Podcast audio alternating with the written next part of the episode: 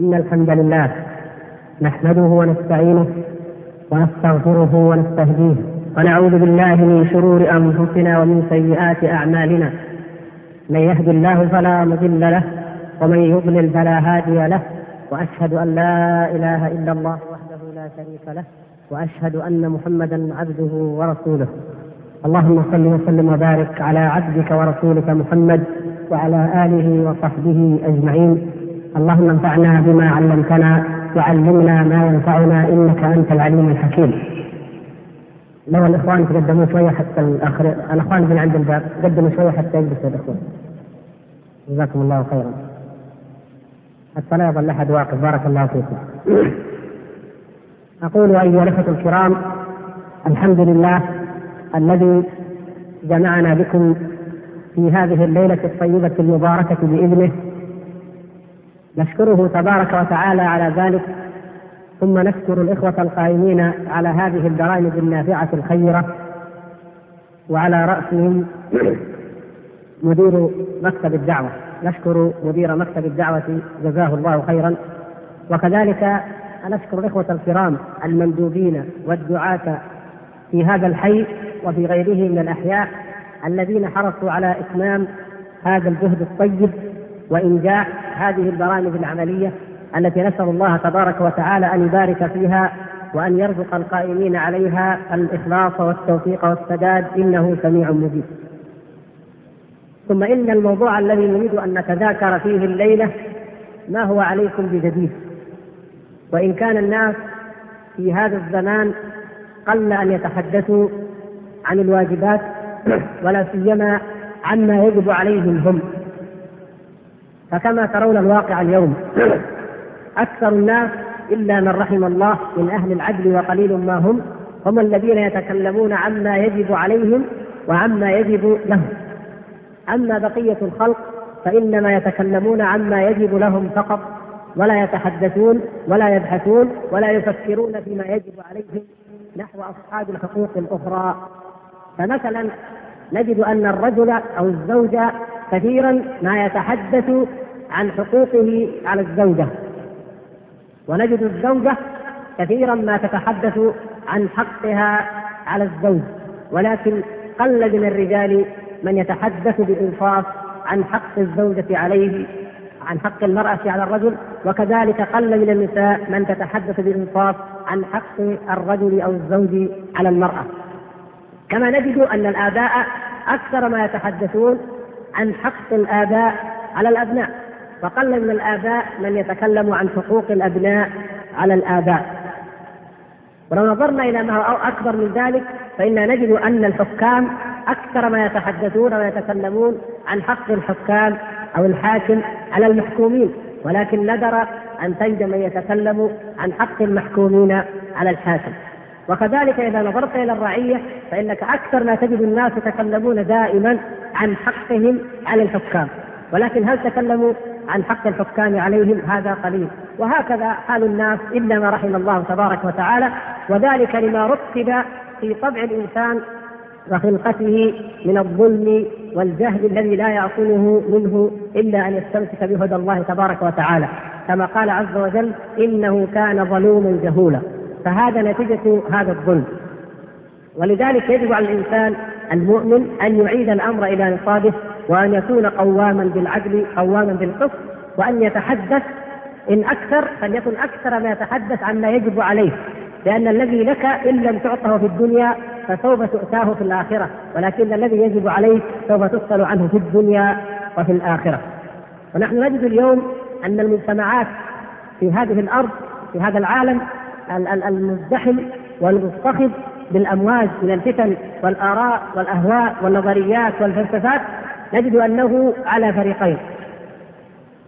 الفريق أو النموذج الأول مجتمعات أو أمم تهضم حق الفرد فلا ترى للفرد ولا تكاد تقيم له وزنا وهي الدول العقائدية أو الدول التي قامت على نظريات فلسفية منذ القدم منذ أن نظر افلاطون لجمهوريته وإلى الماركسيين المعاصرين في كثير من دول العالم وكذلك الحكومات القومية في العالم الإسلامي وغيره هذه كلها مجتمعات تزحف حق الفرد وتتناساه وتكرر دائما وتكرس وتربي الناس على حق الأمة وواجب الأمة وما ينبغي للأمة وهكذا. وفي المقابل نجد أن المجتمعات الرأسمالية إنما تنزع إلى إحياء وبعث وتعميق النزعة الفردية فالحق عندهم من فرد ولا ينظرون إلى المجتمع. المهم هو الفرد هو الإنسان في ذاته وهذا أصلا موجود في الفطرة الإنسانية. الإنسان محبب إليه أن يسعى وأن يعمل لذاته وحدها لكن نظر ذلك وأفصل وفق نظريات ومناهج في العالم الغربي الرأسمالي. منذ أيام الرأسماليين الأوائل مثل آدم إلى ريكاردو إلى الآن أن الواقع الكبير جدا الذي تعيشه الإمبراطوريات المالية كما يسمونها في العالم الغربي حيث نجد افرادا أو قلة قليلة تتحكم في أكثر من ثلثي أو ثلاثة أرباع ثروة المجتمع ومقدرات المجتمع واعلام المجتمع ورأي المجتمع وفكر المجتمع. وهكذا نجد أن الظلم الذي نجده في أنفسنا نحن المسلمين أو الجانب الذي نحاول أن نحاربه في أنفسنا ونشعر به نجد انه على مستوى العالم الآخر يكون أشد ما تكون حالات الظلم وضوحا وتجليا. وما ذلك إلا للانحراف عن هدى الله ومنهج الله تبارك وتعالى الذي أنزل علينا الكتاب مفصلا والذي تمت كلماته صدقا وعدلا والذي أعطى كل ذي حق حقه. فلا يجور الفرد على المجتمع ولا يجور المجتمع على الفرد وإنما لكل منهم حقه المشروع فلا تتصادم الحقوق ولا تتعارض ولكن تنسجم وتتلاءم وكلها فيما يرضي الله تبارك وتعالى فينال كل ذي حق حقه وبكل عدل وبالقسط دون أن يحيف أو يجور في حالة من الحالات. نقول هذا أيها الإخوة الكرام ونرجع إلى أصل قضيتنا وهي أنه لا بد للواحد منا والمقصود بالمسلم عندما نقول واجب المسلم أي نحن طلبة العلم خاصة أن نتذكر دائما أن لهذا المجتمع حقا عليه. أن المجتمع الذي تعيش فيه سواء كان مجتمع الحي الذي تسكنه أو القرية التي تسكن فيها أو المدينة التي تعيش فيها أو البلد أو الأمة باكملها فإن عليك حقوقا وواجبات لا بد أن تفكر فيها وأن تعمل على أدائها بما يعينك به الله تبارك وتعالى. وهذه الحقوق لا نستطيع أن نستعرض كل ما جاء فيها من نصوص وأحكام فهي كثيرة جدا لكن نعلم جميعا القاعدة التي تعلمناها من خلال اطلاعنا ومعرفتنا للمصطلحات والألفاظ في البيان القرآني أو في البيان النبوي أن هناك جملة من الالفاظ والمصطلحات والمفردات وإن تنوعت دلالتها عند الاقتران فإنها لا تختلف عند الإفراد مثل البر والتقوى والخير والهدى والصلاح وأشباه ذلك فإنها تؤدي جميعا إلى حقيقة واحدة ومؤدى واحد وهذا من بلاغة البيان القرآني والبيان النبوي وسمو وجمال اللغة العربية التي اختارها الله تبارك وتعالى لتكون أداة لحمل هذا الدين ولله الحمد. فمن ذلك مثلا أن النبي صلى الله عليه وسلم يقول في هذا الجانب جانب المعاملة وجانب الحقوق الدين النصيحة. الدين النصيحة. لاحظوا كيف مبتدأ وخبر مسند إليه ومسند في أبلغ ما يمكن وأوجز ما يمكن من العبارات ولكن ذلك يشمل الدين كله والخير كله والبر كله. ولهذا لما قال أصحابه صلوات الله وسلامه عليه وعليهم لمن يا رسول الله؟ قال لله. ولرسوله ولكتابه ولأئمة المسلمين وعامته. فدينك أيها المسلم النصيحة. كأن الدين كله تجمعه كلمة واحدة وهي كلمة النصيحة. فلا بد أن أكون ناصحا. والنصيحة تجمع أمرين. تجمع الإخلاص وتجمع الصدق. فكأنك بهذه الكلمة تقول كن مخلصا وكن صادقا. فإن الرجل إذا نصحك ولو كانت نصيحته ولو كان كلامه وتوجيهه وإرشاده لك حقا لكن لم يكن عن إخلاص لا يسمى ناصحا. وكذلك لو كان مخلصا في قوله لكنه لم يكن صادقا فإنه لا يسمى أيضا ناصحا. فحقيقة النصيحة ما يجمع معنيي الإخلاص والصدق. ولهذا قال الرسول الكرام وأنصح لكم وقال قائل وأنا لكم ناصح أمين. فكأن عمل الدعاء يتلخص ويوجد بأن الواحد منا ناصح أمين ينصح لهذه الأمة كما بين النبي صلى الله عليه وسلم. ينصح لله أولا ولكتاب الله تبارك وتعالى ولرسوله صلى الله عليه وسلم ثم للأمة خاصتها وعامتها. فلا بد أن يسأل الإنسان نفسه عن ذلك. هل أنا ناصح فعلا؟ وهل نصحت؟ وهل قمت بهذا الواجب؟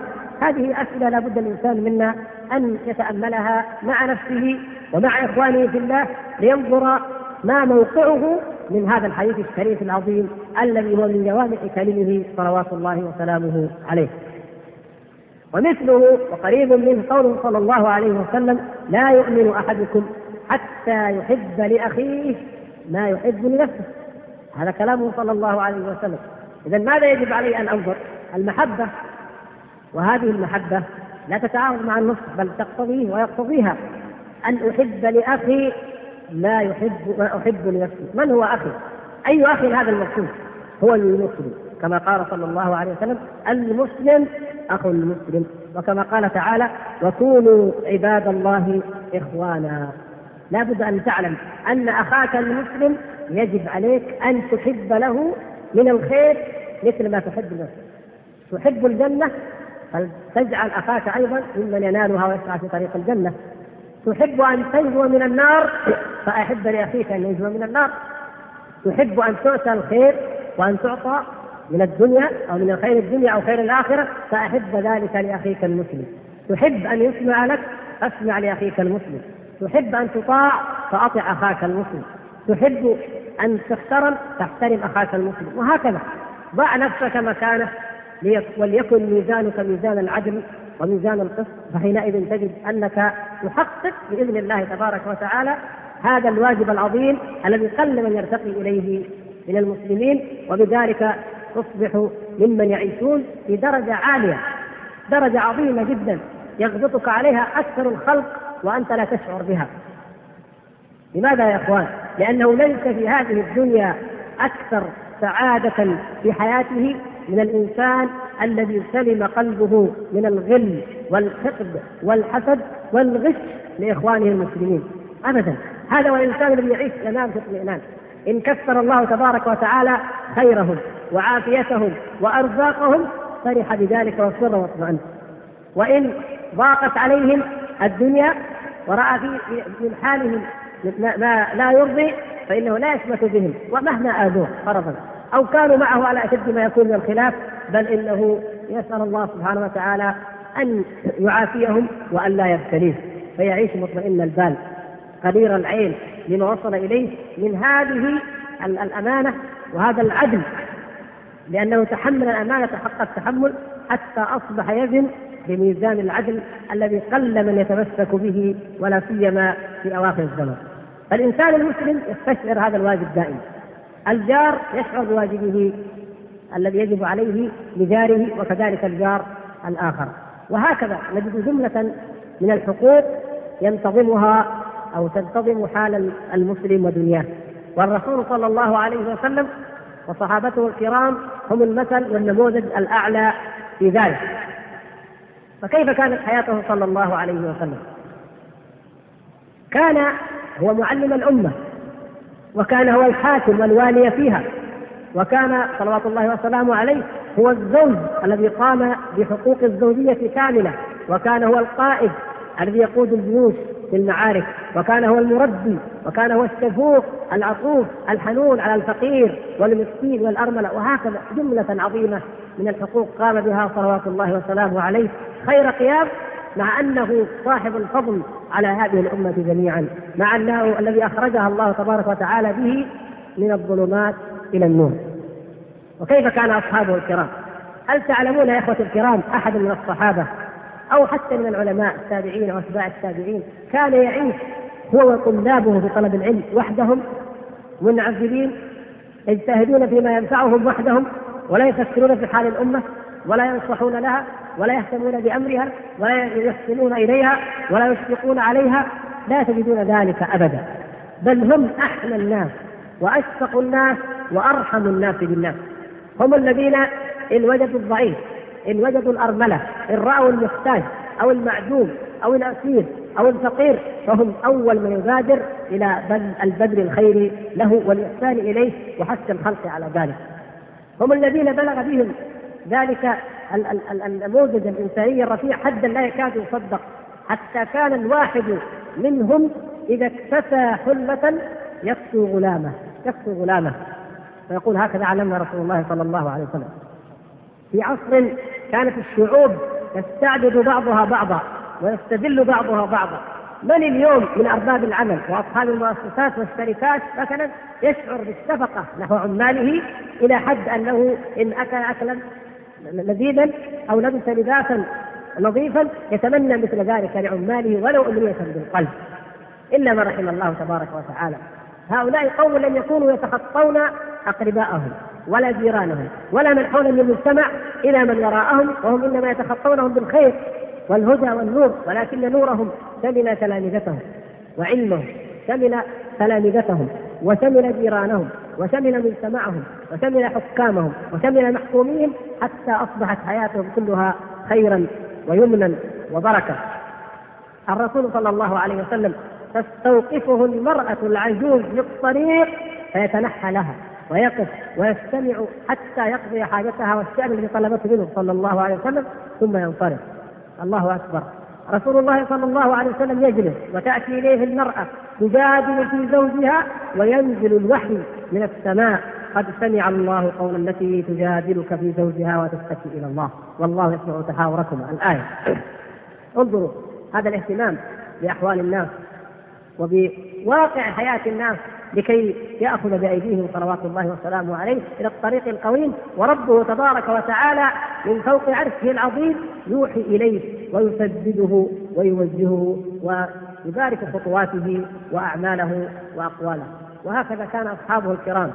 كيف عاش عمر رضي الله تعالى عنه؟ هل عاش عمر بن الخطاب لنفسه؟ هل عاش لأهله؟ لا.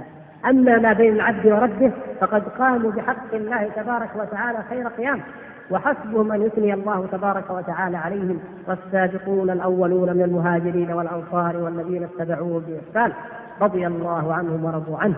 وغير ذلك من الثناء. محمد رسول الله والذين معه أشداء على الكفار رحماء بينهم. وهكذا أثنى الله تعالى عليهم وزكاهم فيما بينهم وبينه وغيره وما بينه وبين غيرهم من الحقوق.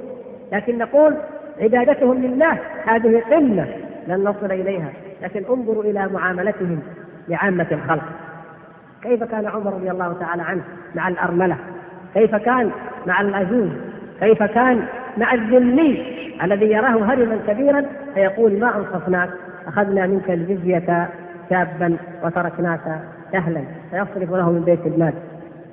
كيف كان العلماء؟ كيف كان الصالحون؟ كيف كان البر؟ كان الواحد منهم مع شدة حاجته وما يعتبره من العوز كان يتصدق بالصدقة يعطيها أخاه. فيأخذها الأخ فيعطيها أخاه. فيأخذها الآخر فيعطيها الآخر. فلا يدري الأول إلا وقد رجعت إليه. من كثرة تعاونهم. حققوا قول الله تبارك وتعالى وتعاونوا على البر والتقوى ولا تعاونوا على الإثم والعدوان حققوا معنى الأخوة الإيمانية. فكانت كما كانت بعثته صلوات الله وسلامه عليه ودينه رحمة للعالمين كانت حياتهم وأخلاقهم وتعاملهم رحمة للعالمين. أقول أيها الإخوة لو استطردنا في هذه الأمثلة لوجدنا العجب العجاب. لكن ما حالنا نحن وكيف واقعنا؟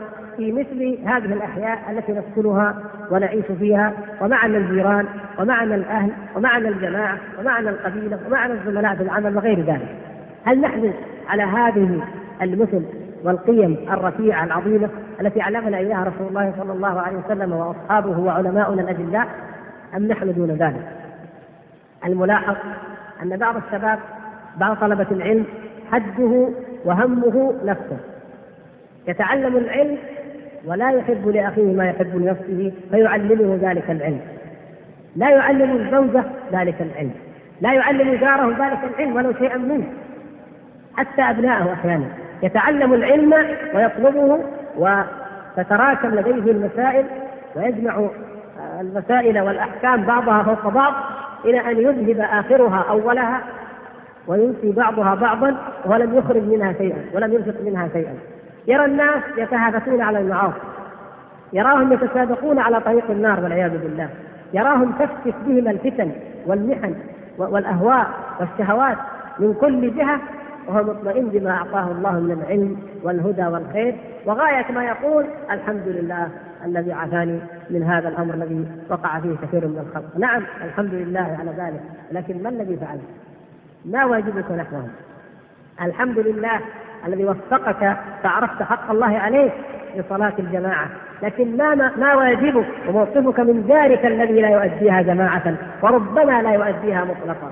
الحمد لله الذي علمك أنك تطعم الفقير والمسكين، لكن هل بذلت مثل هذه النصيحة لجارك أو زميلك صاحب المال، صاحب العمل، صاحب المؤسسة، أيضا ليمد يده بالخير إلى المحتاجين والمسلمين الآخرين؟ أم أنك أنت تؤدي ما عليك إن أديته ولا تبالي أن يؤدي الآخرون ذلك، وهكذا. وبذلك أيها الإخوة، لذلك وقع التخلخل في المجتمع. أصبح الإنسان المسلم ينظر إلى طالب العلم ويتأمل أو يظل يفكر ماذا يريد مني الآن إذا لقيك أحد إذا أو الواحد منا إذا قدم على جماعة من الناس ورأوه ماذا يتوقعون؟ يفكرون بماذا سوف يأمرون؟ ماذا سيطلب منا؟ فكأننا أصبحنا نامر فقط ونطلب لكن ماذا نعطي؟ ماذا نقدم؟ كان الناس إذا رأوا أحد من أصحاب رسول الله صلى الله عليه وسلم يبشون وتتحلل أساريرهم ويفرحون لماذا؟ لأنه جاء ليعطيهم يهدي لهم من هدايا الخير وعطاياه يعطيهم آية من كتاب الله تبارك وتعالى يعلمهم سورة من القرآن يعطيهم حديثا عن رسول الله صلى الله عليه وسلم ينصح لهم بل ربما أعطاهم من ماله أما نحن لا. يتوقع منا أوامر يتوقع منا إنكارا يتوقع منا غلظة أو شدة. فإذا رآك لينا هينا فرح واستبشر واطمأن وقال يا أخي بارك الله فيك يا ليت الناس كلهم مثلك يا ليت الشباب كلهم مثلك يا ليت طلاب العلم يعملون هذه المعاملة يا ليت المطاوعة كلهم زيك ما شاء الله تبارك الله. يعني شعر بأنك غريب أن معاملتك غريبة. لماذا؟ لأن يعني نحن نشعر الناس حقيقة بهذا الخير الكامل إن شاء الله في قلوبنا لم نحوله إلى واقع إلى عمل إلى محبة إلى تآلف. أصبح الشاب المسلم إذا اهتدى فهو مثل الذي لجأ في جزيرة من الجزر بنفسه ونأى بحاله فلا يريد أن يمد جسرا من الآخرين لينجو كلما رآهم يغرقون يفرح وربما يسمح بهم وهم يغرقون. يا أخي مد إليهم الحبال مد إليهم بجسور الخير. عدد الطرق لكي ينجو أخوك.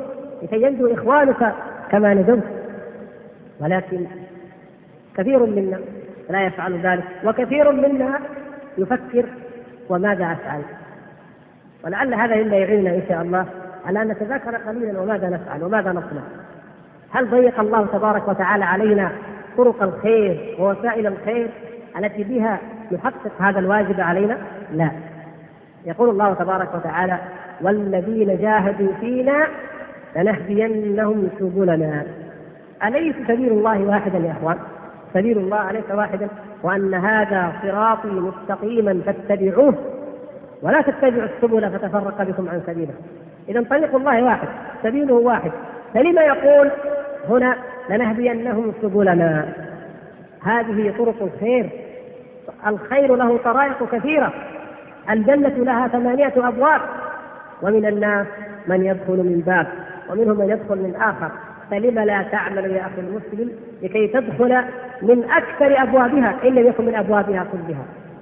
انظر إلى السبيل الذي أهلك الله ومكنك أن تدخل إلى الخير وإلى رضا الله وإلى إصلاح حال هذه الأمة منه فلا تتردد فيه. لا تدع الفرصة تفوتك منه. اغتنم شبابك وعمرك ووقتك وما أهلت له لتدخل من هذا الباب إلى رضوان الله تبارك وتعالى وهداية الخلق واعلم أن رجلا واحدا يهديه الله تبارك وتعالى على يديه خير لك من حمر النعم كما قال صلى الله عليه وسلم لأن يهدي الله بك رجلا واحدا خير لك من حمر النعم واعلم أن موضع صوت أحدنا في الجنة خير مما طلعت عليه الشمس كما أخبر صلى الله عليه وسلم اذا لماذا لا نبادر؟ لماذا لا نبادر إلى استغلال أي عمل من أعمال الخير؟ لا تقل أن ليس عندي إلا القليل من العلم. إن كنت طالب علم فابذل من هذا العلم. ولا تقل ليس عندي إلا القليل من المال. ما لديك ابذل منه. وتوقع أو تخيل أو تصور أنك أنت طالب العلم الوحيد في هذا الحي. أو أنك أنت صاحب المال الوحيد في هذا الحي. أو أنك أنت الآمر بالمعروف والنهي عن المنكر الوحيد في هذا الحي. لكي تعمل كثيرا ولا تستكثر أي عمل تعمله. اعمل كذلك وإذا عمل كل منا كذلك رأينا الخير بإذن الله تبارك وتعالى يعم وينتشر في المجتمع كله. لكن انظر إلى واجبك أنت. اعلم أنك لو لم تنفق إلا ريالا واحدا. فربما وضعت هذا الريال في يد رجل يرفع يديه إلى السماء ويقول اللهم بارك له. اللهم ارزقه اللهم وفقه فيبارك الله تبارك وتعالى لك في مالك وأعمالك ويدفع عنك شرا عظيما جدا بهذا الريال الذي وضعته وأنت لم تلقي له بالا. ربما قلت كلمة فهدى الله تبارك وتعالى بها من لم تكن تطمع ولا يطمع غيره أن يهديه الله تبارك وتعالى. وليس شرطا أن ترى ثمرة كلمتك الآن. ربما رميت الحبة وأنت تحرس أو تبذر الزرع فوقعت على حجر ولم تنبت شيئا ولكن قد يأتي بعد شهور أو أيام تأتي الرياح وتأتي الأمطار وتدحرج تلك الحبة وتلقيها في الأرض وتنبت وتثمر وتصبح شجرة عظيمة وجناها وثمرتها لك وأنت لا تعلم. أنت لا تدري متى ألقيتها وأين ألقيتها لكن الله تبارك وتعالى لا يضيع أجر من أحسن عملا أبدا. وهو الذي ينمي ويربي الخير ويزكيه الحسنة بعشر أمثالها إلى سبعمائة ضعف إلى أضعاف كثيرة من فضله وجوده تبارك وتعالى. إذا لا تحقر شيئا من الخير لا تحقر شيئا من المعروف. ولو أن تلقى أخاك وجه طليق السلام عليكم ورحمة الله وبركاته. كيف حالك يا أخي؟ تصافحه فتتحاسس ذنوبكما كما يتحاسس ورق الشجر. سبحان الله العظيم. لماذا نفوت هذا الخير؟ خير بين أيدينا. باب الذكر مفتوح. لماذا اشتكى الصحابة رضي الله تعالى عنهم الفقراء؟ جاءوا إلى رسول الله صلى الله عليه وسلم الذي هو بالمؤمنين رؤوف رحيم. يا رسول الله ذهب أهل الدثور بالأجور انظروا التنافس ما هو تنافس الفقراء والأغنياء؟ كما صورته الرأسمالية والشيوعية الكادحون والبرجوازية والطبقات البرجوازية مع ضد الطبقات الرأسمالية و... لا يعني يتنافسون في ماذا؟ ذهب أهل الدثور يعني أهل الأموال بالأجور لماذا؟ قالوا يصلون كما نصلي ويصومون كما نصوم ويتصدقون بفضول أموالهم زادوا علينا بماذا؟ الصدقة ونحن لا نملكها فعلمهم النبي صلى الله عليه وسلم. تسبحون الله 33 وتحمدون 33 وتكبرون 33 ففعلها أولئك وهم أسبق الناس وأسرعهم إلى الخير. قالوا الحمد لله وجدنا بابا عظيما من أبواب الخير. نسبق به إخواننا. فلما فعل إخوانهم ذلك جاءوا وشكوا إلى رسول الله صلى الله عليه وسلم. انظروا التنافس انظروا الخير. قالوا يا رسول الله قلنا ذلك؟ فقالوا كما قلنا. فوليس الحل؟ قال ذلك فضل الله يؤتيه من يشاء. ابتلاكم لتصبروا في الشر أو بالفقر وابتلاهم ليشكروا بالمال وبالنعمة. لكن هذا هو الواجب أن تتنافس أن نتنافس جميعا في هذا الخير. فلنذكر الله إن لم نجد شيئا فلندعو الله تبارك وتعالى. من منا لا يعلم عندما يرى هذا الواقع المحزن المؤلم لهذه الأمة من أقصاها إلى أدناها ويتذكر أن الدين النصيحة. ويتذكر أن أنه لا لا يؤمن حتى يحب لأخيه ما يحب لنفسه ثم يقول لا أملك شيئا أنت تملك يا أخي ما لا يستطيع أي عدو للإسلام أن يملكه وما ليس في الإمكان اي قوة في الدنيا أن تملكه. قدمه لإخوانك المسلمين. وهو الدعاء يقول صلى الله عليه وسلم رب أشعث أغبر ذي طمرين لو أقسم على الله لابره الله أكبر. يقسم على رب العالمين ويبر رب العالمين. نعم. اذا لله سبحانه وتعالى أولياء وله عباد صالحون لهم عنده من الشأن والمنزلة ما الله به عليم. فلم لا ترفع يديك؟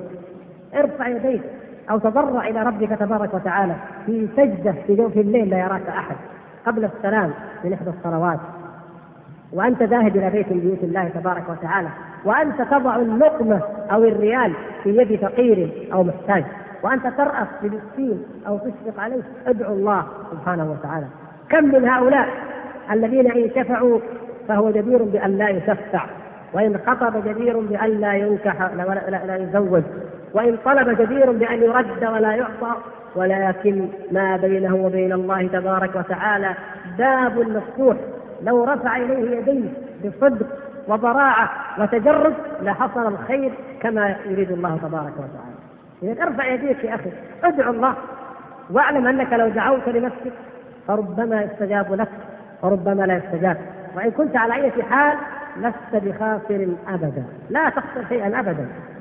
لأنه كما جاء في الحديث إن الله يستحيي أن يرفع العبد إليه يديه بالدعاء ثم يردهما صفرا. يعني يردهما خاليتين. لا يمكن. لا يمكن. لو ذهبت إلى أي كريم من الناس وطلبته وأنت تعلم كرمه اجتمعت فيه الصفتان الكرم والغنى. يردك؟ مستحيل. كريم غني مستحيل يرد أي واحد فيهم ولو شيء بسيط. فكيف بمن له الغنى المطلق والكرم المطلق سبحانه وتعالى الذي طلب منا أن ندعوه والذي يصدق فيه كما قال الشاعر الله يغضب ان تركت سؤاله وبني آدم حين يسال يغضب الكريم الغني المفضال تبارك وتعالى يريد منا؟ وقال ربكم ادعوني أستجب لكم. يريد أن ندعوه ادعه ولن لن تكون خاسرا بل أنت كافي في أي حال من الأحوال. لكن ربما يحول بينك وبين الإجابة شهوات شبهات ارتكاب ذنب محرم أكل مال حرام أي حائل من الحوائج. لكن إذا دعوت لأخيك يستجاب لك بإذن الله تبارك وتعالى. لأنها دعوة عن إخلاص ولأن ذنبك أنت وتقصيرك لا ينسحب عليه فتدعو الله تبارك وتعالى له. ولكن يقال آمين ولك مثل ذلك. آمين عندما دعوت لأخيك. ولك مثل ذلك لأنك دعوت لأخيك. إذا يا إخواني ماذا نترك هذا؟ هذا الدعاء. ولكن ألا ألا نستطيع أن نعمل ما هو أكثر من الدعاء؟ ألسنا نستطيع في كل حي من الأحياء أن نوجد بل في كل مسجد أن نوجد لجنة أو أكثر من لجان للأمر بالمعروف والنهي عن المنكر للخير للإحسان للشفقة لنتواصى بالمرحمة كما أمر الله تبارك وتعالى لنحنو على ضعيف أو مسكين أو إنسان استهوته الشهوات أو الشبهات فتاه وضل عن الطريق المستقيم. ألا نستطيع ألن يعمل الإخوة الكرام بارك الله فيهم لجنة لمكافحة التدخين؟ هل أثمرت أو لم تثمر؟ ما رأيكم؟ أثمرت نجاحا عظيما جدا. كم من صاحب محل الآن؟ يكتب نحن لا نبيع الدخان. تجلس معه يقول الله يجزاهم خير. الحمد لله. الآن أصلي وأصوم وأحب الخير أهل الخير. من بعيد شفت الزبون جاي من بعيد. شاب ملتحي أقول الحمد لله ما شاء الله. وإذا جاء من بعيد شفته يدخن أقول أعوذ بالله من الشيطان. أبغى يبتعد عن طريق. وهو الذي كان بالأمس يفرح. وهو الذي كان بالأمس إذا رأى المدخن. وهو الذي كان بالأمس إذا قلت له لا تبيع الدخان. قال يا أخي الزبائن يقول لي على كلام؟ لو أبيع ما يقول لكن كيف تحول؟ كيف تغير؟ لما وجدت لجنة. دعوة نصيحة خير. لجان للفقراء لجان لمناصحة أصحاب المنكرات في الأحوال. وأنا لا أطالب الإخوة أقول اتركوا دائما الأسماء هذه لا يهمكم سميتوها لجنة جمعية لا تسموها شيء لا يهم لا تسموها حتى أي شيء. المهم يكون منا ثلاثة أربع انفار يروحوا يا أخي. نمر على صاحب ماذا تبيع؟ والله عندي يا غالي. يا أخي الكريم اتق الله قال كلها عليها تصريح الحمد لله. ما إحنا ما جينا نخاطب في التصريح ولا إحنا من مندوبين الإعلام لكن جينا نكلمك يا أخي الكريم إن هذا حرام وهذا كذا وهذا كذا. اسمع منك يا بارك الله فيك. يسمع منك يفتح الله سبحانه وتعالى له ينير قلبه تستنير بصيرته يتوب قبل أن يدركه الموت وهو على هذه المعصية. إنسان آخر يتهاون في صلاة الجماعة. الذي يعني يعد نفسه منا امرا بالمعروف يكلم الهيئة تعالوا يمسكوه ما ما هي الفائدة يا أخي ان يمسكوه روح أنت. اذهبوا مجموعه ثلاثة انفار السلام عليكم يا أخي الكريم. كذا كذا كذا. موعظة يخشع لله. يرق قلبك. يأتي معك للمسجد. فتكون قد كسبت إلى الخير. وبعد ذلك تكسب به من ورائه إن شاء الله تبارك وتعالى. وهكذا. إذا كان لنا في كل حي في كل مسجد كل جماعة أو قبيله أو أو مجلس يجلسه شيء من هذا التعاون من هذا التواصل. بدل أن تضيع الأوقات. أو يتشتت المجتمع يعني إما أن نضيع أوقاتنا في لهو ولعب وغيبه ونميمة وإما أن نتشتت فلا يلتقي منا اثنان كل مشغول بدنياه.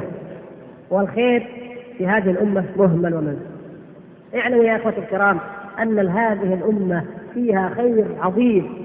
والله خير لا لا نكاد نتصوره نحن أحيانا. ربما وجدت ذلك الإنسان الذي مظهره من بعيد يشعرك بالمعصية مثلا أو يشعرك بالتقصير أو كذا ربما لو قدحت هذا الخير الذي في قلبه لأصبح نورا عظيما يشع ويضيء للحي كله أو للبلد كله، لكن من الذي قدح ذلك الخير؟ من من وعظه؟ من ذكره؟ من جالسه؟ من صاحبه؟ من أهدى إليه؟ أهدي إليه يا أخي هدية، أهدي إليه كتابا، شريطا، أهدي إليه هدية من هدايا الدنيا لكي يشعر أنك تحبه ثم خاطبه من جسر المحبة هذا خاطبه وقل له هذا. أمتكم يا إخوان الحمد لله إلى خير. هذه الأمة فيها الخير إلى قيام الساعة. لا تظنوا مهما وقعت فيه من شهوات أو شبهات أن الخير يمحى منها بإذن الله تبارك وتعالى ابدا انظروا كل مجتمعات العالم نعم انتشر في المجتمع الإسلامي انتشرت فواحش أو رذائل أو موبقات أو كذا بفعل الشهوات النفسية والشيطان والاحتكاك بالغرب وغير ذلك لكن لا تزال المجتمعات الإسلامية اليوم هي أفضل أنواع المجتمعات وأكثرها تواصلا ولله الحمد.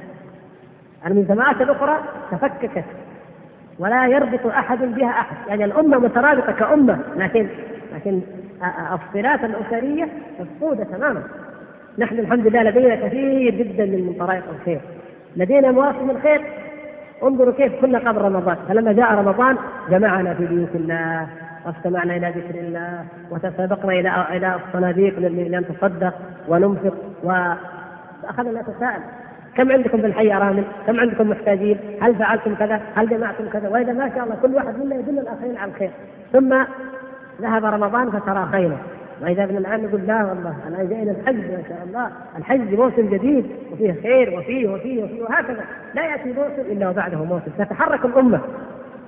لكن يا إخوان كما يقوم هذا البنيان يقوم على اللبن أو يقوم على الحجارة أو يقوم على أي شيء ولكن الحديد الذي بداخله هو أساس قيامه. طلبة العلم أهل الخير في هذا الحي أو في أي حي هم مثل الحديد. إذا قام الحديد وقوي فيجتمع عليه بعد ذلك ما يوضع من البناء ويقوم كله قويا بإذن الله تبارك وتعالى. فالواجب علينا رجالا ونساء صغارا وكبارا ايا كان موقعنا أن نتذكر هذا الواجب وأن نسعى إلى إلى نشر هذا الخير وأن يعلم كل منا أنه مسؤول أمام الله تبارك وتعالى في حدود ما يستطيع وأن الواجب علينا أن نكون أمة داخل الأمة. أن نكون أمة كما أمر الله تبارك وتعالى ولتكن منكم أمة يدعون إلى الخير ويأمرون بالمعروف وينهون عن المنكر وأولئك هم المفلحون. هذه الأمة هذا عملها داخل الأمة التي قال فيها الله تبارك وتعالى إن هذه أمتكم أمة واحدة وأنا ربكم فاعبدون وكما قال تبارك وتعالى وكذلك جعلناكم أمة وسطا لتكونوا شهداء على الناس ويكون الرسول عليكم شهيدا. فنحن يا إخوتي الكرام طلبة العلم رواد بيوت الله الذين نحب الخير جميعا بإذن الله نحن أمة داخل الأمة الإسلامية الكبرى. نحن مجتمع داخل هذا المجتمع لا ننفصل عنه ولا ننعزل لكن نقوم بواجب القوامه والدعوة والأمر بالمعروف والنهي عن المنكر. فيحيي الله تبارك وتعالى بنا هؤلاء ونكون ممن يدعون الناس فهم بعد ذلك يستجيبون لله وللرسول إذا دعاهم لما يحييهم من يدعوهم إلى الله تبارك وتعالى وباسمه ويوقع عنه عز وجل من دعاة الخير والهدى والإصلاح في المجتمع. فأقول يا إخواني الكرام أي شكل من أشكال التعاون لا تضيعوه، لا تفتقدوا فيما بينكم. اعلموا أن في كل حي فيه الكبير في السن الذي له قيمة، الذي له وجاهه عند الناس، فيها الموظف الذي يمكن أن يؤثر للحي ولغير الحي بإذن الله سبحانه وتعالى. فيها التاجر الذي يمكن أن ينفع الله بماله في هذا الحي. فيه الشيخ أو طالب العلم الذي ينبغي أن ينفع الله تعالى بعلمه في هذا الحي. فيجب أن نتعارف. كثير من الاخوان يقول لماذا لا نتعاون؟ وأقول لأننا أصلا لم نتعارف. فكيف نتعاون ونحن لم نتعارف؟ نتعارف. نتعارف بعضنا إلى بعض. أعجبني بعض الأحيان ما شاء الله. أعجبني فيهم أنهم في العيد عملوا جلسة واجتمع أهل الحي وتلاقوا وتعارفوا هكذا كل واحد يعرف بنفسه وبعمله. وإذا هذا لم يصلي جنبي بعض الأوقات ما شاء الله أقول ما شاء الله عليك. أنت في الجامعة إي والله. وأنت يا أخي؟ قال أنا كذلك. والله ما كنت أقول لك معي في الإدارة. وهذه قبل كنت أحس انك معنا في الحي. وهذه كذا يعني ما يدري. ضيف ولا رايح ولا جاي. لأننا سبحان الله في كل غيبوبه من العلاقات التي أمر الله بها. لكن عندما نتعاون ونتعارف ونتحابب ونشيع الخير فيما بيننا فإن ذلك يرفع الله تبارك وتعالى به رؤوسنا ويعزنا. ونشعر بحال أمتنا خارج حدود حينا أو مدينتنا. نشعر بأحوال إخواننا المسلمين الذين يقتلون في كل مكان. وحينئذ نقول لماذا نحن أهل هذا الحي لماذا لا يكون لنا عمل معين في بلد من بلدان المسلمين؟ لماذا لا يقوم مركز إسلامي دعوي مثلا في مدينه من مدن الصومال أو البوسنه أو كشمير لهذا الحي باسم هذا الحي. وقد فعله بعض الاحيان جزاهم الله خيرا. لماذا لا يكون باسمنا نحن أهل الحي؟ نطبع كتابا من كتب الدعوة. خمسين ألف مئة ألف نسخة ترسل إلى أنحاء العالم. وإذا نقول الحمد لله ما شاء الله. شفتوا كيف حينا الحمد لله. نفرح. نهني بعضنا بعضا. قل بفضل الله وبرحمته فبذلك فليفرحوا. هو خير مما يجمعون. ما هو نفرح إذا نجحنا في إيجاد شبكة مثلا مجاري أو شبكة مياه هذا طيب لا شك فيه أو شبكة هاتف طيب الحمد لله. لكن نفرح كلنا ما شاء الله. لجنة الحي الحمد لله حققت هذا المشروع ما شاء الله. طيب ولكن لماذا لا نجتهد أيضا في أمر آخر من أمور الدعوة؟ لماذا يكون لنا لا يكون هناك أشرطة؟ كل أسبوع مثلا في الحي يوزع بيننا أشرطة بواقع الحال. إن كان صياما فعن الصيام إن كان حجا فعن الحج إن كان أمر بالمعروف ونهى عن المنكر فعنه بما يتناسب مع واقعنا بعض الأحياء يغلب عليها الفقر بعض الأحياء يكثر فيها العمال بعض الأحياء يغلب عليها الترف والبطر مثلا وهكذا تختلف الأحوال. إذا نكون بمقتضى حالنا واقعنا ممن يعالج هذا الواقع وهذا الحال بالعلاج الرباني بهذا الدين الذي أعطانا الله تبارك وتعالى. وكل إخوة في حيهم يستطيعون أن يضعوا من تفصيل الأعمال الخيرية للحي والتخطيط ما لا أستطيع أنا أو الأخ أو الشيخ فلان أو فلان لأنهم أعلم بالحي وأعلم بظروفه وأعلم بواقعه. فأرجو أن لا اكون اطلت عليكم وإنما كما قلت أرجو أن يجعل الله سبحانه وتعالى هذا اللقاء مذاكرة فيما بيننا يشعر كل منا بواجبه ويستشعر ما ينبغي أن يفعله تجاه إخوانه حتى تكتمل أو تقارب الكمال صورة ونموذج المجتمع المسلم الحي الذي يشد بعضه كالبنيان يشد بعضه بعضا كما ضرب المثل بذلك الرسول صلوات الله وسلامه عليه. وإن كان من يعني أسئلة حول هذا الموضوع خاصة فيمكن أن نستعرضها إن شاء الله. وأرجو أن لا يخرج كل واحد منا إلا وقد وضع في دينه أي تصور. حتى لو لم أنت تفعل شيئا مثلا من هذا أو لا تملكه ضع تصورا معينا وقدمه إلى مندوب الحي، قدمه إلى إمام المسجد، إلى خطيب الجمعة، إلى مدير مركز الدعوة، إلى داعية من الدعاة، قدم له ما تراه من من مثال أو نموذج لكي يكون المجتمع متآخيا مترابطا يحقق كل منه من من الاخوان المسلمين يحقق كل اخ لإخوانه المسلمين ما ينبغي أن يكون بإذن الله تبارك وتعالى.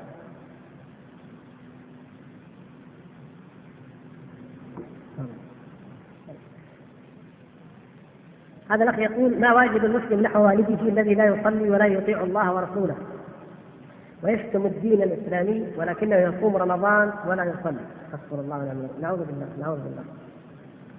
اعلموا يا إخوان أن حق الوالدين عظيم ولو كانا مشركين لأن الله تبارك وتعالى يقول وإن جاهداك على أن تشرك بي ما ليس لك به علم فلا تطعهما وصاحبهما في الدنيا معروفا.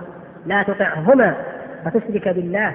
أو تعصي الله سبحانه وتعالى ولكن مع ذلك قال وصاحبهما في الدنيا معروفا بأن تحسن إليهما وترعى شؤونهما وتقوم بحقوقهما وتشتري لهما أو كل ما يحتاجان من الخدمة تقوم به ومع ذلك تجتهد في أن تنصح للأب أو للأم أو كليهما تجتهد في النصح لهما ولكن لا تطعهما في معصيته وإن من معصية الله تبارك وتعالى التي يغفل عنها كثير من الناس في باب الحقوق والواجبات أن بعضهم يظن أن من حق الأب عليه أن إذا أمره أن يظلم زوجته أو أخاه أو جاره أن يفعل ذلك ويقول أبي أمرني أو أمي أمرتني.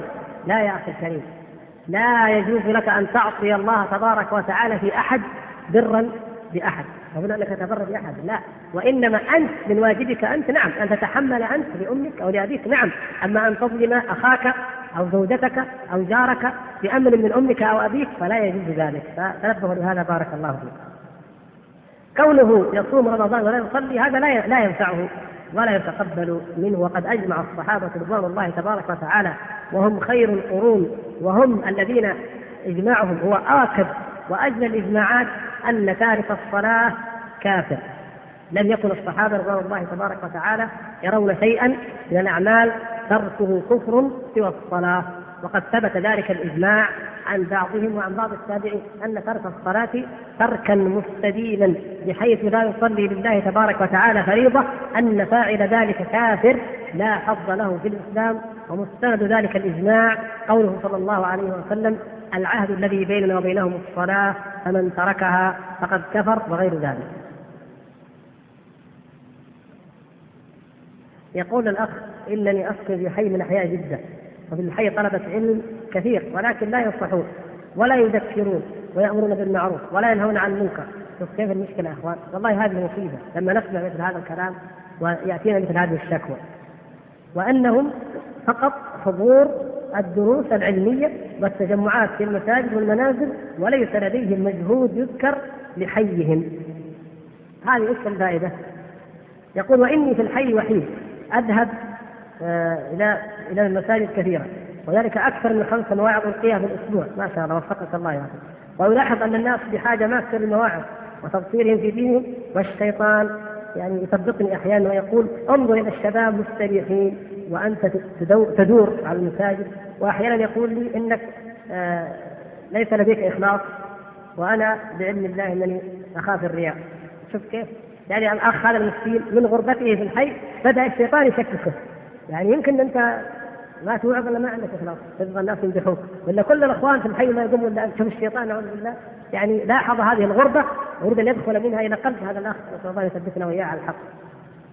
الواجب على الإخوان جميعا في كل حي أن يتآزروا وأن يتعاونوا وأن يتعاطفوا. وأرجو من الإخوان أن يجربوا. كثيرا ما نتكلم لكن ربما لو جربنا راينا ثمرة ذلك.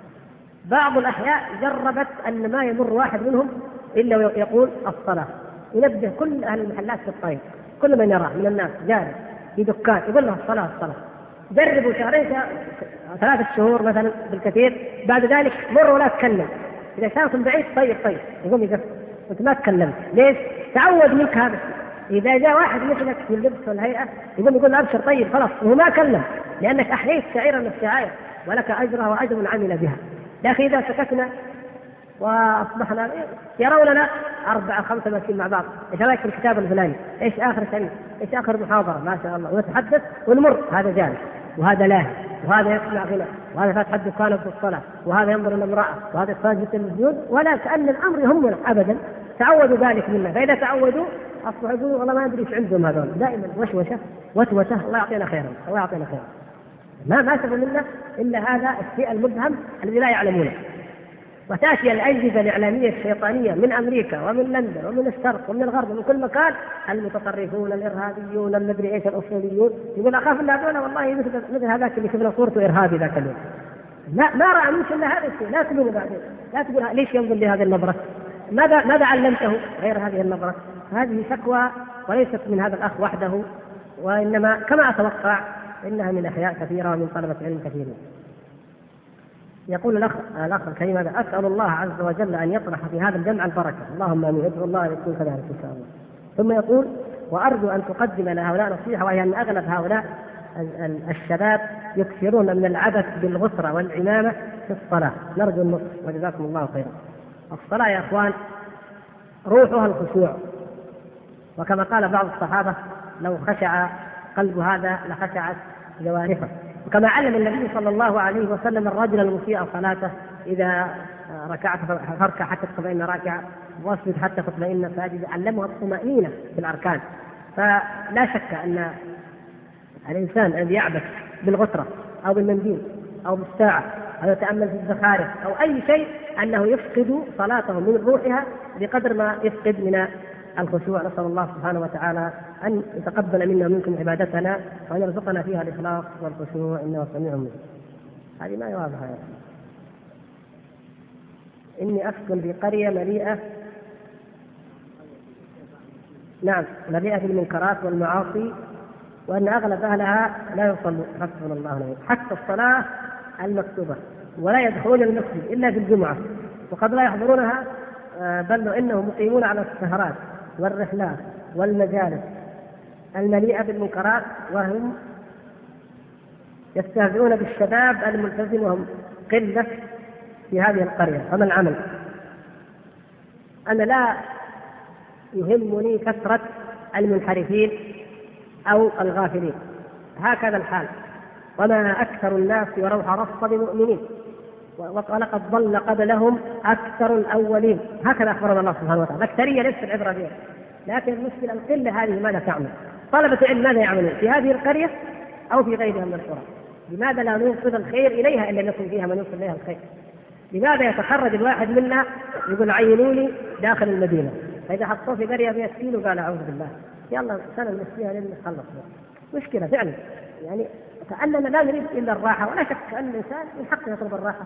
لكن لماذا لا نطلب الراحة العظمى عند الله؟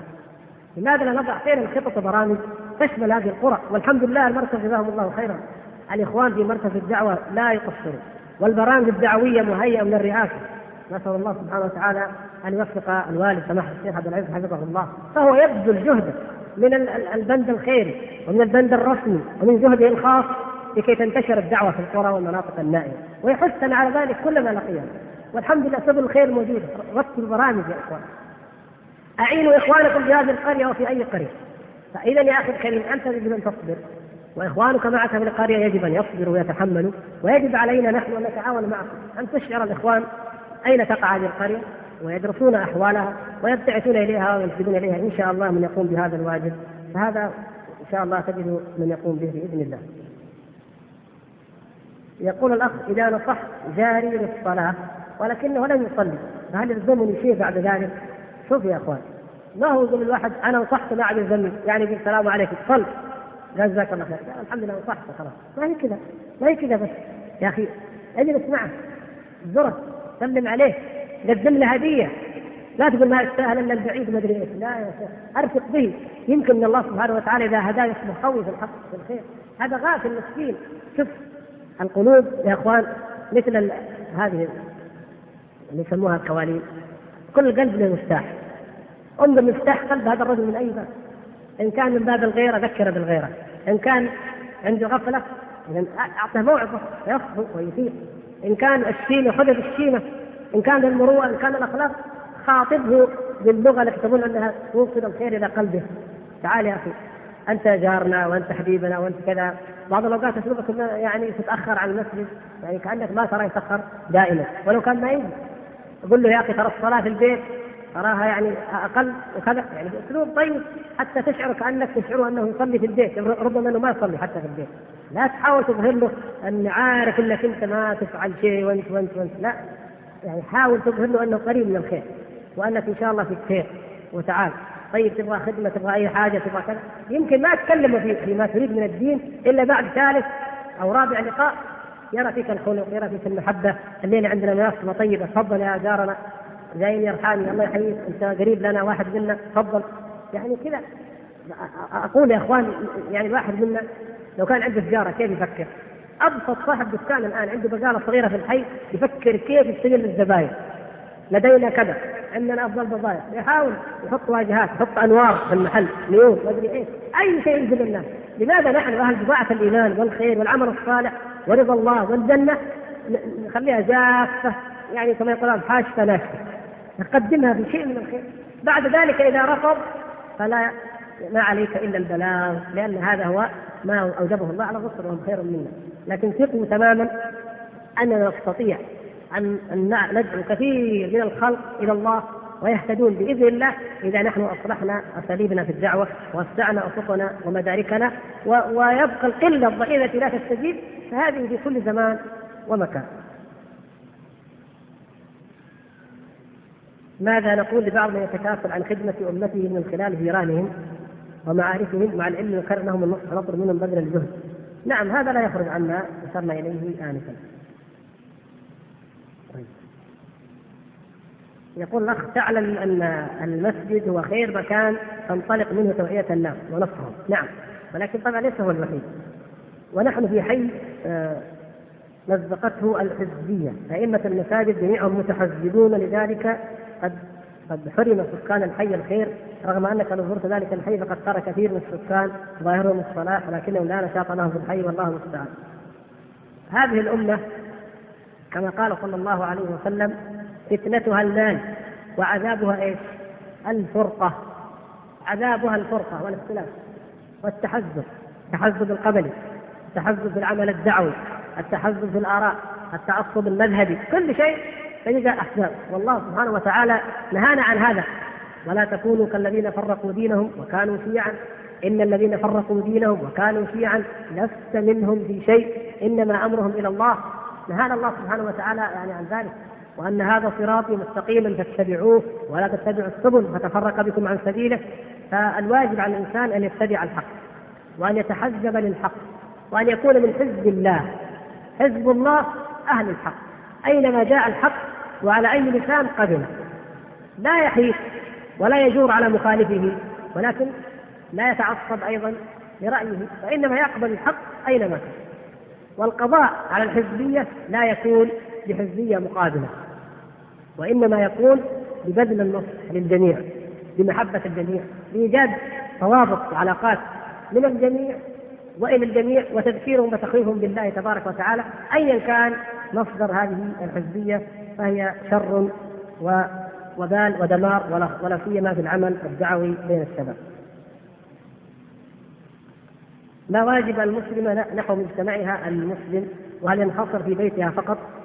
المسلمة لأن الله سبحانه وتعالى لم يجعل لها من الوسائل ولم يمكنها من الاتصال بالناس ما جعل الرجل فأعظم واجب عليها نعم هو بيتها.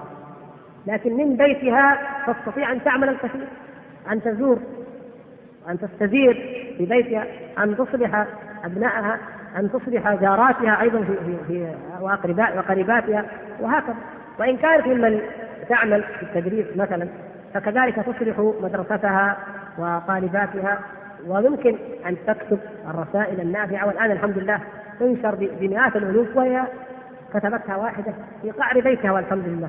فالأخت المسلمة عليها نفس الواجب إلا أن الوسائل بحقها تنحصر في الوسائل الشرعية اللائقة بكرامتها وسترها وصونها. ما واجبي الحقيقي نحو مجتمعنا المسلم وخاصة هذه الأيام تصيبه الأوبئة الجماعية والأمراض هل هي ابتلاء أم أم حياة ضيق؟ تصيب مجتمعنا وما دوري كإنسان عادي خاصة آه، خاص ولم يطبق الشرع الإسلامي في هذا المجتمع. يعني كأن الأخ يتحدث وكأنني أشعر أنه من إحدى البلاد الإسلامية التي نكبت بالأوبئة والأمراض والحياة الضنك وعدم تطبيق شرع الله نسأل الله سبحانه وتعالى أن يرفع عنا البلاء. وما نزل بلاء إلا بذنب وما رفع إلا بتوبة. واجبك يا أخي أن تكون كراكب السفينة. ما استطاع أن ينصح لها ولربانها وركابها فليفعل. فإن لم يكن ذلك فليستقل بنفسه ولو على خشبة ولينجو هو وأهله ومن يسر إما داخل المجتمع الذي هو فيه أو يهاجر إلى خارجه. ولكن حتى في أي مجتمع آخر أقول في كل مجتمعات الخير يمكن إن شاء الله تبارك وتعالى. المجتمعات التي يحارب فيها الإسلام علانية بقوة الحديد والنار كما في الجزائر كما في تونس كما في ليبيا كما في مصر كما في سوريا كما في العراق وغيرها. هذه المجتمعات نفسها فيها الخير الكثير والحمد لله. فيها قبول فيها استجابة. كأنني أتأمل وأرى هؤلاء الظالمين والمجرمين من العلمانيين والاشتراكيين الذين يمسكون بأزمة الأمور في هذه البلاد أو عملاء اليهود والنصارى وإن لم يكن لهم راية ولا مذهب. وأنظر إليهم وهم يتحسرون على قبل عشرين وثلاثين سنة مضت حينما كان في إمكانهم أن يبطشوا وأن يفعلوا ما شاءوا وهم في أمن. أما الآن الحمد لله. أنا أبشركم بهذا وأنا مطمئن والحمد لله. العملاق قد خرج من القمقم كما يقولون ولم يعد في الإمكان أن يرجع إليه. العملاق الإسلامي بدأ يثير وينتشر ويستيقظ وتقوى عضلاته يوم بعد يوم. الآن مستحيل أن تحصر وتحشر الأمة بالحديد والنار لكي ينصرفوا عن دين الله وعن مناداة تطبيق شرع الله. مستحيل ذلك. فليفعلوا ما يفعلون في مصر أو الجزائر أو تونس أو أي مكان نهايتهم خسارة. من زمان وكان كل ما يجي وزير داخليه في مصر يقول السنة هذه هي سنة الحسم. مع الجماعات الأصولية. ويحسمه الله ويذهب ويأتي غيره ويحسمه الله ويذهب ويأتي غيره والإسلام باقي والحمد لله. لماذا؟ لأن ما قضية جماعات، ما هي قضية إرهابيات كما يقولون. ولكن يا أخي أقول لأخي الكريم هذا ولنا جميعا يجب أن نصبر أصبر كما صبر أولو العزم من الرسل. واستعينوا بالصبر والصلاة. يجب أن نصبر. فاصبر إن العاقبة للمتقين إن العاقبة للتقوى. العاقبة لنا بإذن الله. مستحيل أن يقاوم هذا الدين. في في جمهوريات الاتحاد السوفيتي كما يسمى مستحيل يقاوم هذا الدين التي ظن أنها طمسته ومحت. وإذا بهم يأتون إلينا يحفظون كتاب الله يتكلمون العربية الفصحى يطلبون منا كتبا ما كنا نظن أنهم يعرفونها. سبحان الله العظيم. من يستطيع أن يحارب الله يا إخوان؟ من يستطيع أن يحارب الله؟ من؟ ولكن كما قال تعالى إن الكافرون إلا في غرور. غرور يظن انه يمكن اقضي على كل شيء. يحدد موعد معين. يعقد مؤتمرات يقول من خلالها هدف المؤتمر أو هدف الزيارة القضاء على الإرهاب القضاء على الاصوليه غرور غرور فقط. ولكن في النهاية يذهب ويذهب سيده ويذهب مؤتمره والحق باق والحمد لله. فاطمئن. نحن لا نخاف والله بعد اليوم على هذا الدين. من فضل الله. إنما نخاف والله على أنفسنا من ذنوبنا من أخطاء الدعاه من عيوبهم من عدم صبرهم من عدم تمسكهم بالحق من عدم تراصحهم فيما بينهم من عدم التخطيط الواعي الجيد لمواجهة هذه الأحداث هذا الذي نخشى وهذا الذي نخاف. أما يعني ان, نقول إن تهلك هذه العصابة فلن تعبد في الأرض هذه لا تقال الآن الحمد لله. الأمة كلها في كل مكان لو عذبت طائفة فطوائف كثيرة تقوم بحمل الواجب والحمد لله. أصبر يا أخي الكريم في مجتمعك وادعو إلى الله وأنا أقول لكثير من الإخوان خير لك أن تكون في هذا المجتمع داعية صابرا مجاهدا ولو مسجونا خير لك من ان تهاجر إلى بلد تبحث عن عمل أو تأوي إليه وتهان وتضطهد ولا تعرف قيمتك لأن قيمة كل إنسان في بلده. مهما كان طبعا نحن المفروض ان نكون أمة واحدة وبلد واحد لا شك لكن قيمتك في بلدك وبين عشيرتك ولو كنت مسجونا تظل عندهم قضية حية قضية هذا الدين. لكن إذا غبت وابتعدت وهذا ابتعد وهذا راح تركنا الأمة فريسة للإعلام المفسد الضال المضل. فتعود بعد سنين إلى بلدك وتجدهم قد ابتعدوا كثيرا وانقطعوا عن طريق الله المستقيم. يقول أخ كثير من الناس يلومون بعض الدعاء على إنكاره بعض الأمور ويقولون يكفيك أن تنكر بقلبك. فارجو ان توضح مراتب الانكار باليد واللسان والقلب وكيف يكون مراتب الناس على حسب أحوالهم. الذي يلوم فهو محاد لقوله صلى الله عليه وسلم من رأى منكم منكرا فليغيره بيده فإن لم يستطع فبلسانه فإن لم يستطع فبقلبه شاء ام ابى ويحاد أمر رسول الله صلى الله عليه وسلم الذي رتبه بحسب الاستطاعة أنت في بيتك يجب أن تأمر تنهى بماذا؟ بيدك لأنك في بيتك أنت مدير المدرسة أو رئيس الإدارة هل تغير المنكر باليد يعني تغيره عمليا فإن لم يكن كذلك كنت فقط إمام في الحي وأهل الحي لا تستطيع أن تغير فيهم إلا باللسان فيجب أن تنكر بلسانك. أما الإنكار بالقلب هذا أدنى المراتب. هذا أدنى المراتب لمن لم يستطيع المرتبتين الأوليين ولهذا قال وليس وراء ذلك من الإيمان حبة خردل. ثم يا إخوان ما معنى الإنكار بالقلب؟ تنبهوا بارك الله فيكم. الإنكار بالقلب أنا أنا أدري أنه حرام أدري أنه منكر. لا هذه معرفة القلب. فرق بين المعرفة مجرد المعرفة وبين الإنكار. الإنكار معرفة وزيادة عليه إيش؟ شعور بالواجب وشعور وإحساس بالألم كما قال بعض السلف. وددت أن جسمي قرب بالمقاريض وأن أحدا لم يعصي الله عز وجل. يتمنى أن يقرب جسمه ولا يرى معصية لا يجب أن تكون لديك غيرة على على محارم الله وغيرة على حدود الله. يتقطع قلبك تتألم أن ترى المنكر ولكن لا تستطيع أن تقول إنه منكر. ولذلك تغضب. ولذلك يتمعر وجهك ولذلك تدعو الله ليزيل هذا المنكر. ولذلك تبحث عن وسيلة لكي تستطيع أن تغير باللسان. وهكذا. هذا المنكر بقلبه ليس الانكار بالقلب الغافل الذي يرى ويقول هذا أدري إنه حرام بس ويمشي ولا يتكلم. لا. فهذه ادنى المراتب هذا حالها فما بالك بما فوقها من المراتب؟ فالإنكار هو على هذا المنكر هداه الله. لقد ظهر في قريتنا بل على المناطق ظاهرة لا أدري هل هي مبنية على دليل أم لا وهي قولهم إذا رحت آه، حاجة فقرأ سورة ياسين أو أي آية من القرآن سبع مرات وما إلى ذلك. قال هذا صحيح هل نعمل به؟ لا.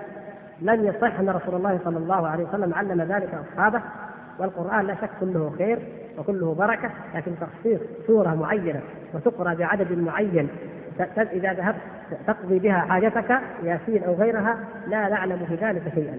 إلا أن الواجب أو ينبغي على المسلم إذا خرج أن يدعو بأذكار الخروج وأذكار الطريق وأن يسأل الله سبحانه وتعالى دائما من فضله يدعو في الصباح بأذكار الصباح ويدعو في المساء بأذكار المساء ويقرأ القرآن والله سبحانه وتعالى يبارك له في ماله وفي وقته ويستجيب له بإذن الله.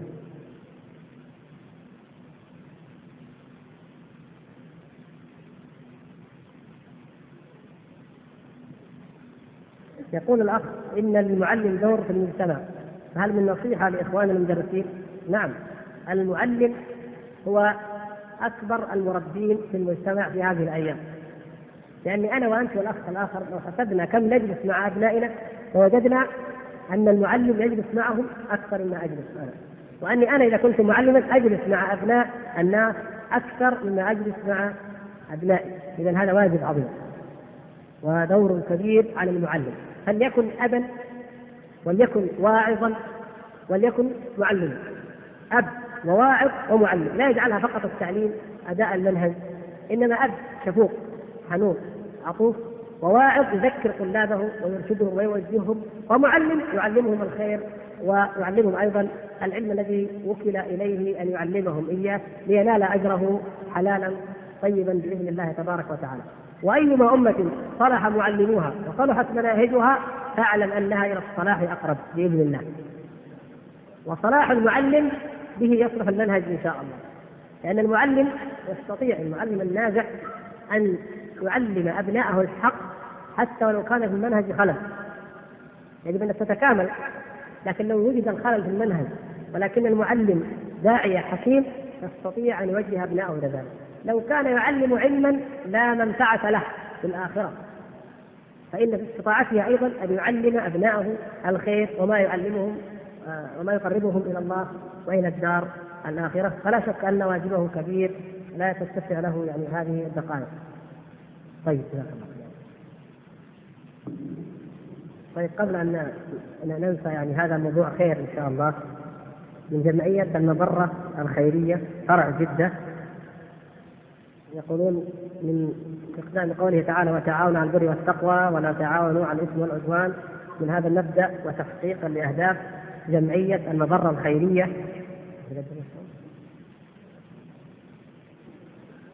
فاننا نتطلع بإذن الله جل وعلا إلى التعاون البناء الذي يخدم أهداف هذه الجمعية الخيرية.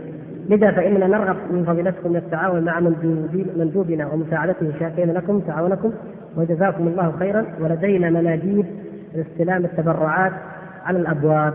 يعني الآن يوجد مندوبين على الأبواب. طيب جزاكم الله خيرا. وأعينوا إخوانكم ونسأل الله سبحانه وتعالى أن يفيدهم. هذا الحقيقة خير بفضل من الله أن توجد هذه المبرات لتعيننا على إيصال الخير الذي نريد أن نعطيه إلى مستحقيه.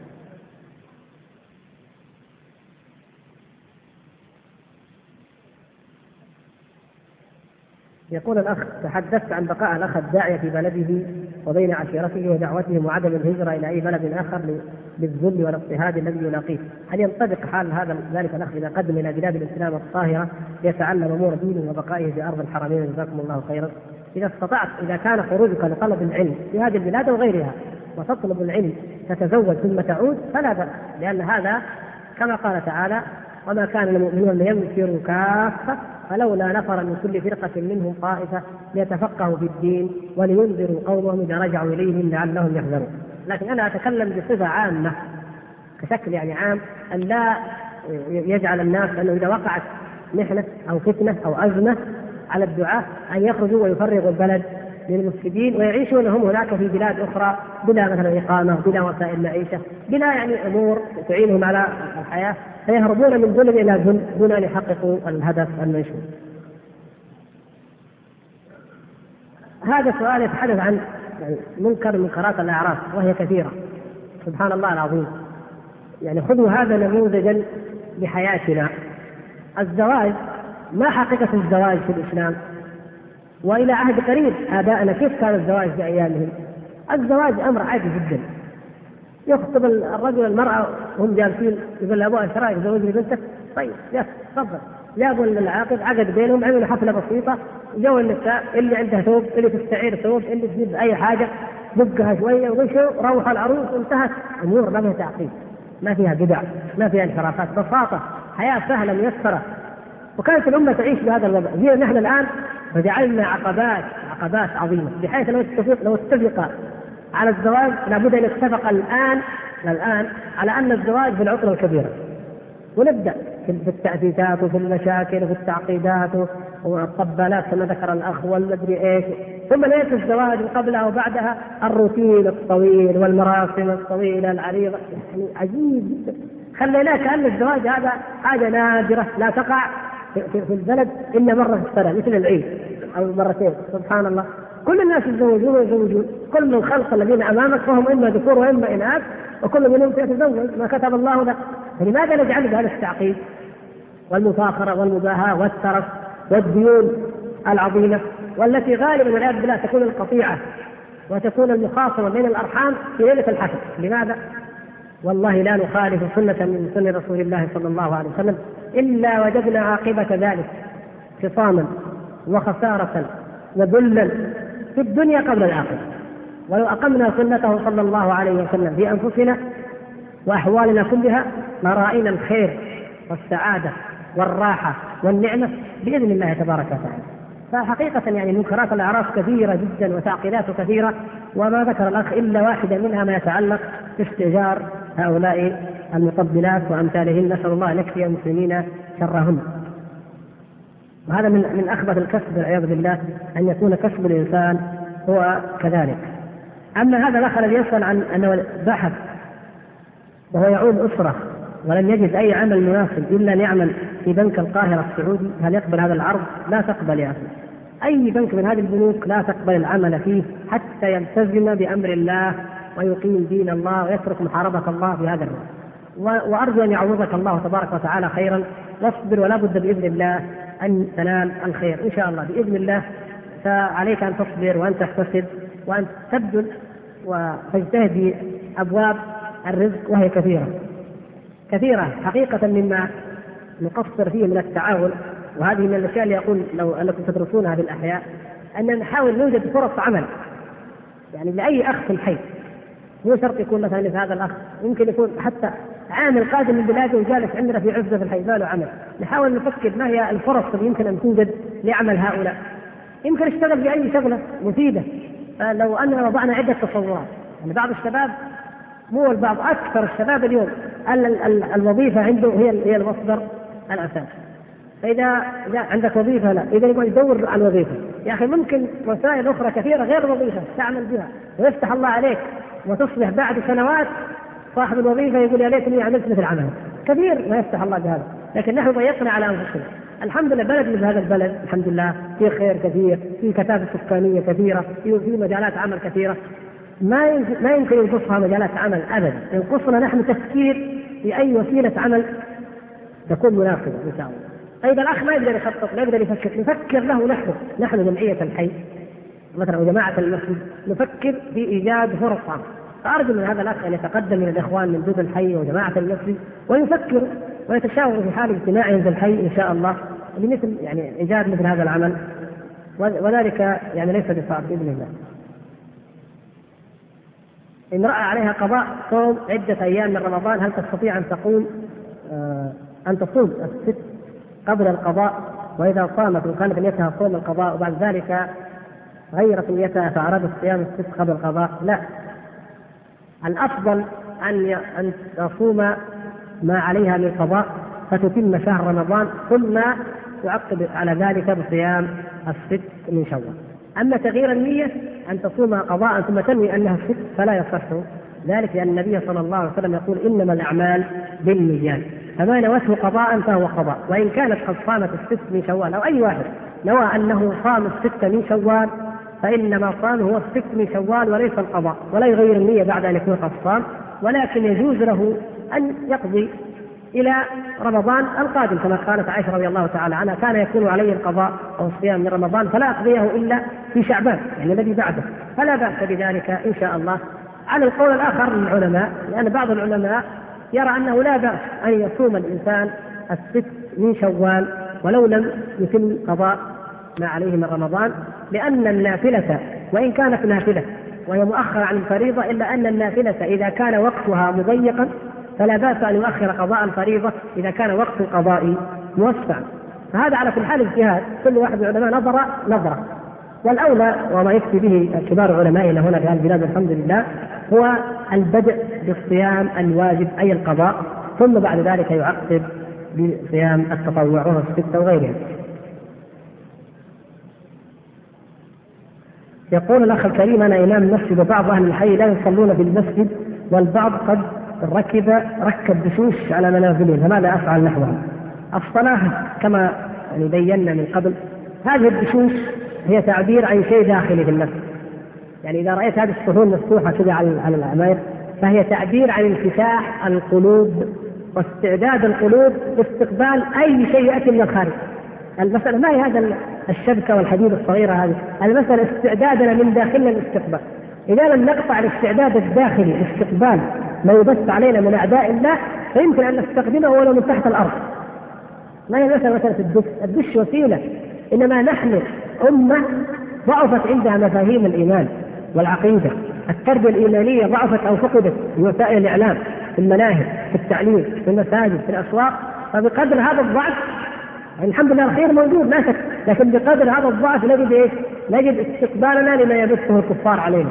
يا أخي الكريم المسلم المعتز بإيمانه وعقيدته لو يعرض عليه المفسد أو الكافر أن يعطيه المال ويركب له الدش ويدخله التلفزيون يقول له ما أقبل ما أقبل ابدا فكيف من ماله وربما يتدين بعد حتى يأتي بهذا الفساد اذا دليل على الخواء الداخلي في القلب الاستعداد للاستعمار ألم نقل نحن الآن الاستعمار فعل بنا إيش الاستعمار؟ ما هو الاستعمار؟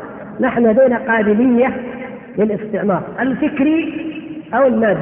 القابلية الموجودة لدينا جعلته يفعل فينا ما فهو يرسل مجلة يبعث بخطاب يرسل داعرة مثلا أغنية نازلة أي شيء. فيتلقفها الناس ويتتبعونه إذا الذنب ذنب وحده اللوم عليه وحده ولا على من تلقفها وتقبلها. إذا نحن الآن نفتح صدورنا ونقول يا أعداءنا افعلوا بنا ما شئتم. توصيل مرحبا. كفر مرحبا. نجوم دعارة فساد افعلوا ما تشاءون. نحن مستعدون. قلوبنا مفتوحة لكم. لخوائها من معرفة الله من العقيدة الصحيحة من الموالاة والمعاداة. ولهذا دائما نذكر الإخوان ونرجو ان لا تملوا ذلك. يا إخوان نذكر الأمة بوجوب الموالاة والمعاداة والولاء والبراء في الله ولله. حتى تعرف أن عدوك لا ينالك منه خير. ألم يعجل البث المباشر سنوات في أوروبا حتى يستطيع الغرب أوروبا الغربية تستطيع أن تواكب المحطات الأمريكية خشية وخوفا على الغرب من أمريكا. يعني باريس تخاف من فساد نيويورك. إيش الفرق؟ سبحان الله. مكة هي التي يجب أن تخاف. الأرض الطاهرة أرض العالم الإسلامي كلها هي التي يجب أن تخاف من فساد الغرب. أما هم إيش الفرق؟ لكن يقولون هذا هذه حضارة. غزو حضاري تدفق حضاري مدمر يدمر القيم وال وال وال والكيان. فنحن استقبلناه. اذا أقصد بهذا يا إخوان إيش؟ أنكم تخاطبون قلوب الناس وتذكرونهم بالله وتخوفونهم به من هذه الفتنة ومن غيرها. فإذا قطعت شجرة حب الدنيا والشهوة وموالاة الكفار من القلوب فالعصافير اللي تجي تشوش وتصيح ما تجد ما توزع عليه. الشجرة من أصلها استؤصلت يجب أن نقطع شجرة الشهوات من قلوب الناس. وإلا ماذا يستفيد من يرى هذه المناظر؟ لا يستفيد شيئا والله. يقول الأخ بلغ زمن الشريط ساعة و22 دقيقة. يعني نبغى نوقف؟ إحنا ما جينا هنا من أجل أصحاب الأسبقة بارك الله فيهم، جينا من أجل فائدة الأخوان، لكن لا نريد أن نطيل عليهم. هذا من حق الجميع علينا وارجو المعذرة لو أطلنا يعني إن شاء الله. طيب. على كل حال كلها إن شاء الله أتينا عليها ولعل بعضها نكمله